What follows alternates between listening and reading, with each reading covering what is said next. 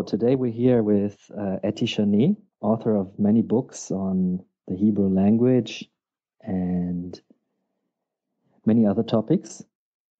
And today we'd like to try to talk a bit about the stories from the Bible, the traditional stories, which we know both in Christianity and Judaism.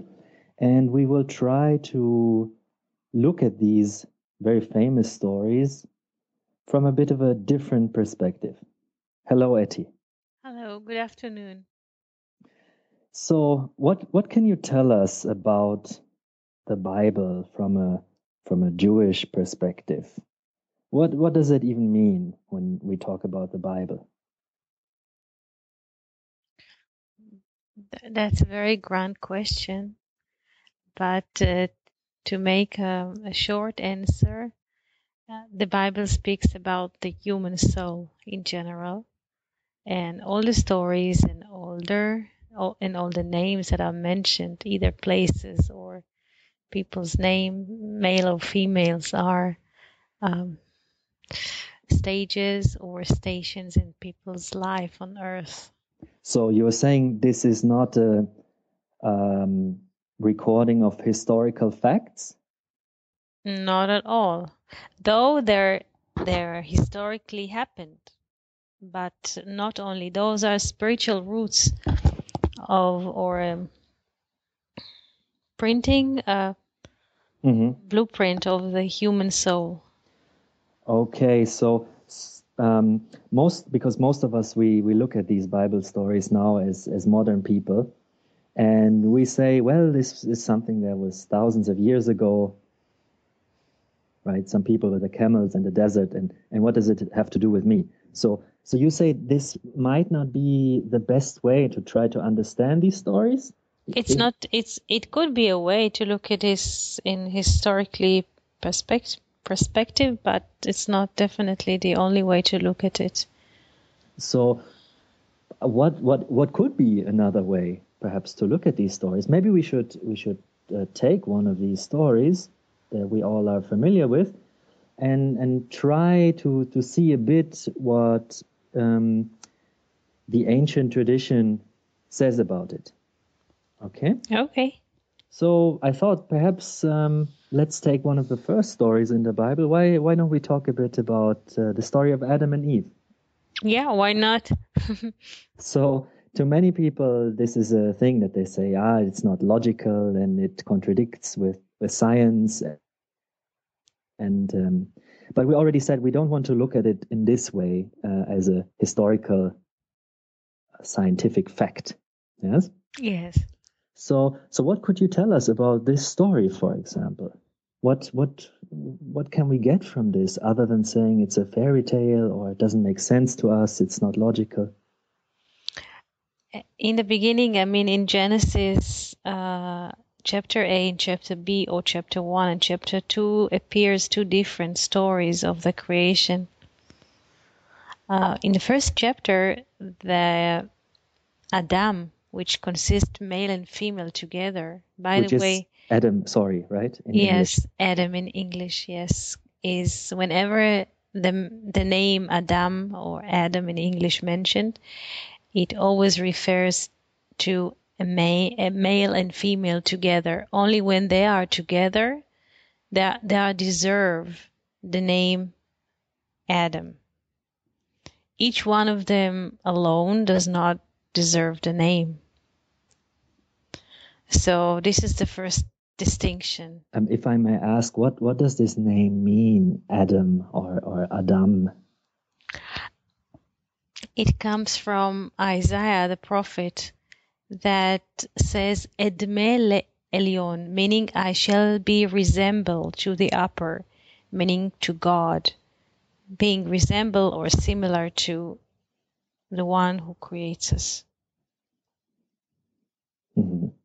Okay, and uh, if if that is the name that you say is is given to Adam, then then what would be the figure in the in the Hebrew tradition or in the in the original text of of Eve?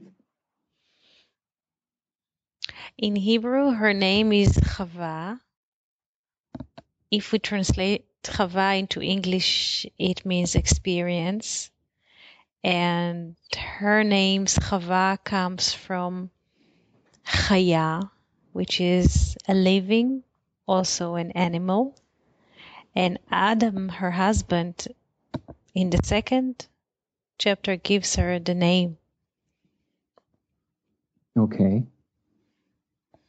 So it is it is said um, generally that that these two people, so to speak, they are the mother and father of humanity, right? And many people ask themselves, uh, how can that be historically? Again, that we have two people that are supposed to be the parents of everyone. Um, let's let's maybe try to not take this so literally. Okay. Uh, as, as you, you, spoke about the roots, um, or an inner, perhaps this more psychological uh, or reflective explanation of this. What, what what does this mean? That these are the first two humans, so to speak.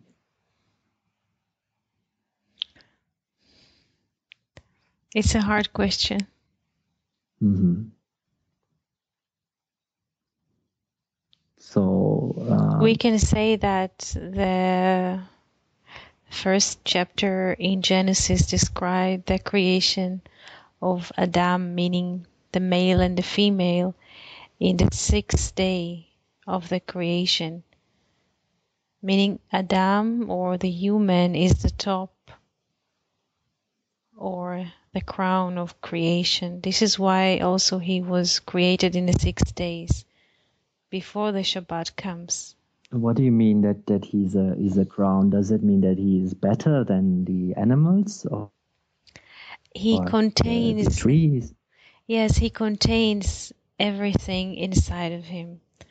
All the former uh, living um, living and also uh, growing things and also stones. Everything is inside of one person. Since, let's so to speak, uh, from the first molecule or stone, everything is inside of a person. Otherwise, we could not um, locate or call uh, in names what we see. If I walk and I see um, a giraffe and I say a giraffe, I see a giraffe, meaning I see that or I recognize a giraffe which is inside of me. Otherwise, I could not call the giraffe a name. So, in other words, what you're saying is that everything that is written in the in the Bible or in these stories, it doesn't really talk about things that we can see or or touch, meaning things outside of ourselves. Again, please. You you are saying that the Bible does not really talk about things that are outside of us. But it talks about things that are inside of us. Inside of us, yes. So this means then also that that Adam and Eve, or Adam and Chaya, as you call them in Hebrew. Adam and Chava. Chava, sorry. They are also something that lives inside of one person. Constantly. How can we understand this? How can we? We have uh, we have to feel it first. We, I think, every person has in him or in herself that um, intimate dialogue be- between himself what he do, when he does something or he sees something something is going on in him or her all the time even in a child little child. Some children or adults are aware to this conversation and they support those conversations with the with reading. Mm-hmm. inner reading. And some ignore or just but in everyone there is this this Adam and Eve existing all the time. So, but it's not that I, I walk around during the day and I go and I drink a coffee and suddenly I hear the voice of Adam in my head. This is not what you mean. That, um, but you're talking about that there is something in the in the feelings or in the thoughts of a person person, perhaps things that uh, a person cannot explain to himself, that these these figures are referencing to or symbolizing? Do I understand this correctly? We can say maybe it's let's make a trial and you can say that Adam or the thought which is in the brain and Eve which is the mother of all living is is in, located in the heart and everyone has this um, finds himself between like consulting whether to take the mind way or the heart way. Okay that's that's a good explanation. Yes that uh, i can i think that's that's very understandable that because each person has these uh, this this conflict, so to speak. Like even in uh, in Goethe's Faust, there's this famous saying of that there are two souls in my chest, which are constantly fighting with one another. Yes, the heart. Uh, should I go with my feelings? Should I go with my thoughts? Should I go with uh, what I want? Should I go with what I should do? So you say there's there's constantly a struggle inside of a person, which can be understood through the figures of Adam and Eve. Yes, yes, it's a constant. Even when we we we sleep, it is existing all the time.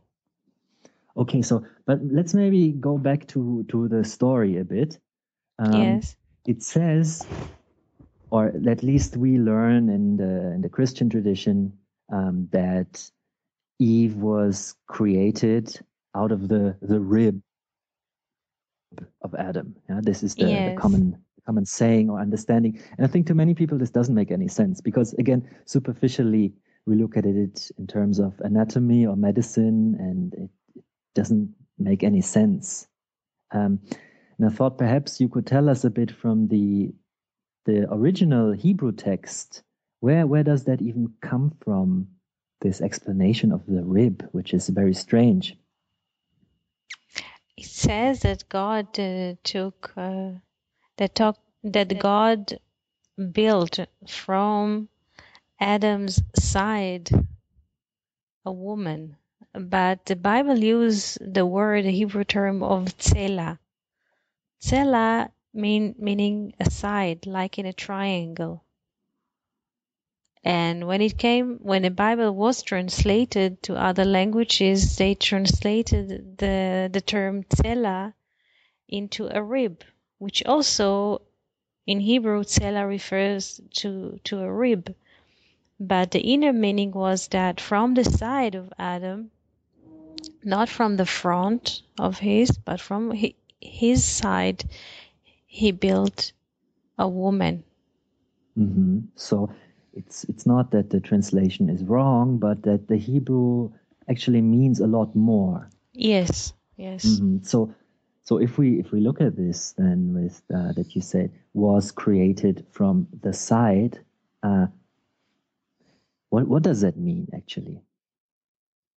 We can sing together about it. What does it mean? Again, not uh, medically or anatomically, but uh, perhaps in an, in an inner way? Usually, when we sit in front of somebody, we have a lot of against. How do you say? We all our resistance. resistance. Yes, when we see somebody uh, sitting in front of us, all our natural systems uh, feels resistance against something that comes in like, front. Mm-hmm, like in the English word of, of opposition, which comes from to be opposite of one yes, another. Mm-hmm. Yes, it's very polaric, very politic situation. yes, okay.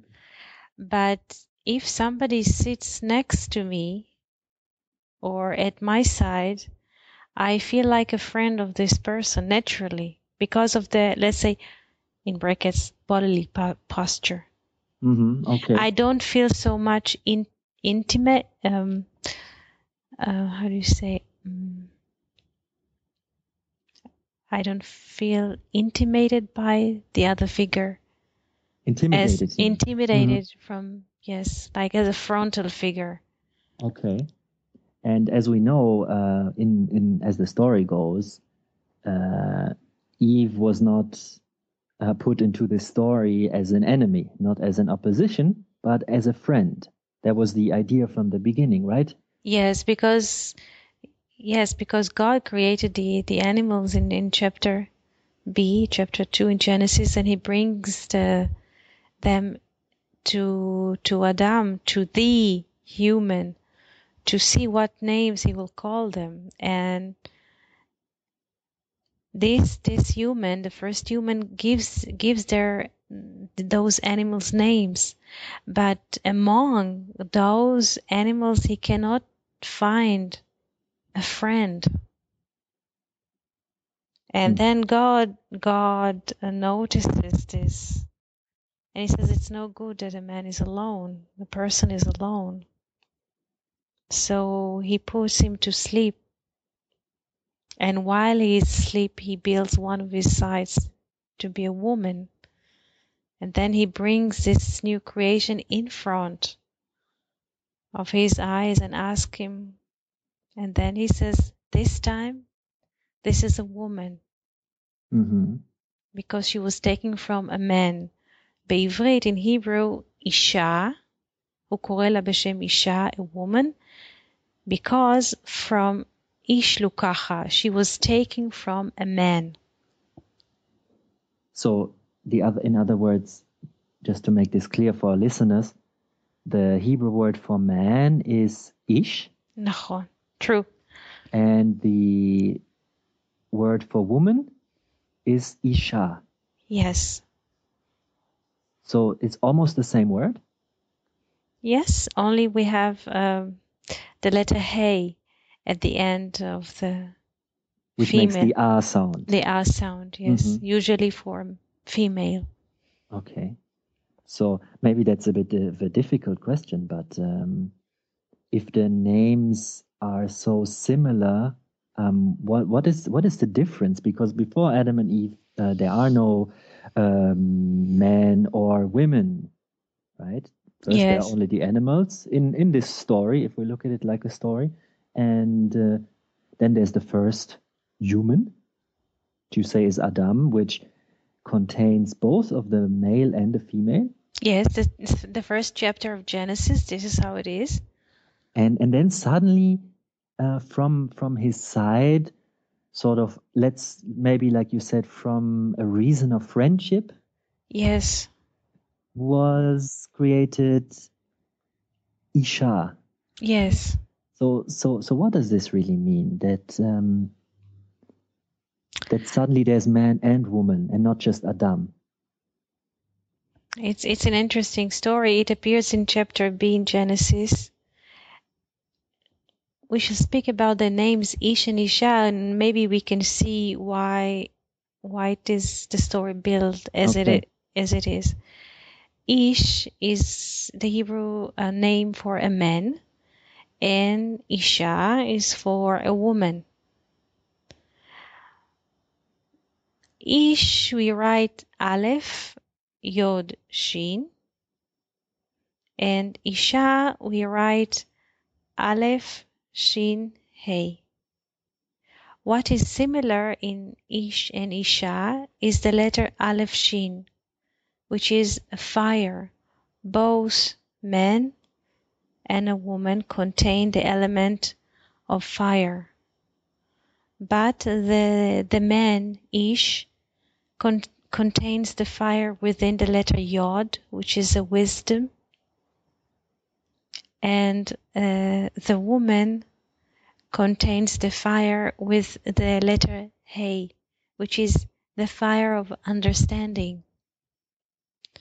So when we combine Ish Veisha, man and woman together, and we take the fire, the Esh letters from both of them, what remains is the Yod from the man and the Hey from a woman, and there is Ya, the combination of wisdom and understanding. with wisdom and understanding, we can build everything. It's a beautiful explanation. Yes, it comes from the Zohar. The Zohar explained this. Uh, you you mentioned the, the ash. Um, I know a bit from from Hebrew that uh, this is also the word for fire. It is. It yes, is. So the sound which is is contained in the in the name for Ish and Isha. Yes. Is is also the name for fire. Yes. Yes. Mm-hmm. So it is not not just a symbol, but it's the actual the actual word that is also being used for fire. Yes. Yes. So I see there are uh, many things here to, to say about this uh, topic if we begin to look at these things from a from a different way. Yes. And perhaps it's not at all what we we think about these stories superficially when when we start to think about this in a in a different direction. Yes, because usually what we, what we have in mind is the first version of a child that we were taught in school or in cycles or this is what we remember in ancient story and this is what this is the software that runs inside of us. But when we open the book uh, let's say in adult mode with experience with a sensitive reading mm-hmm. we can see something completely else. And even i would say more even if we engage or of reading this daily we see different things that developing in us while reading it. Okay. but it's it's a matter of commitment. Okay but um, it, it is it is interesting to because it seems to me that this is such a very different way to to approach these stories than we are accustomed to because it seems to me that usually we we look at these stories and we try to deconstruct them based on our normal everyday experience right?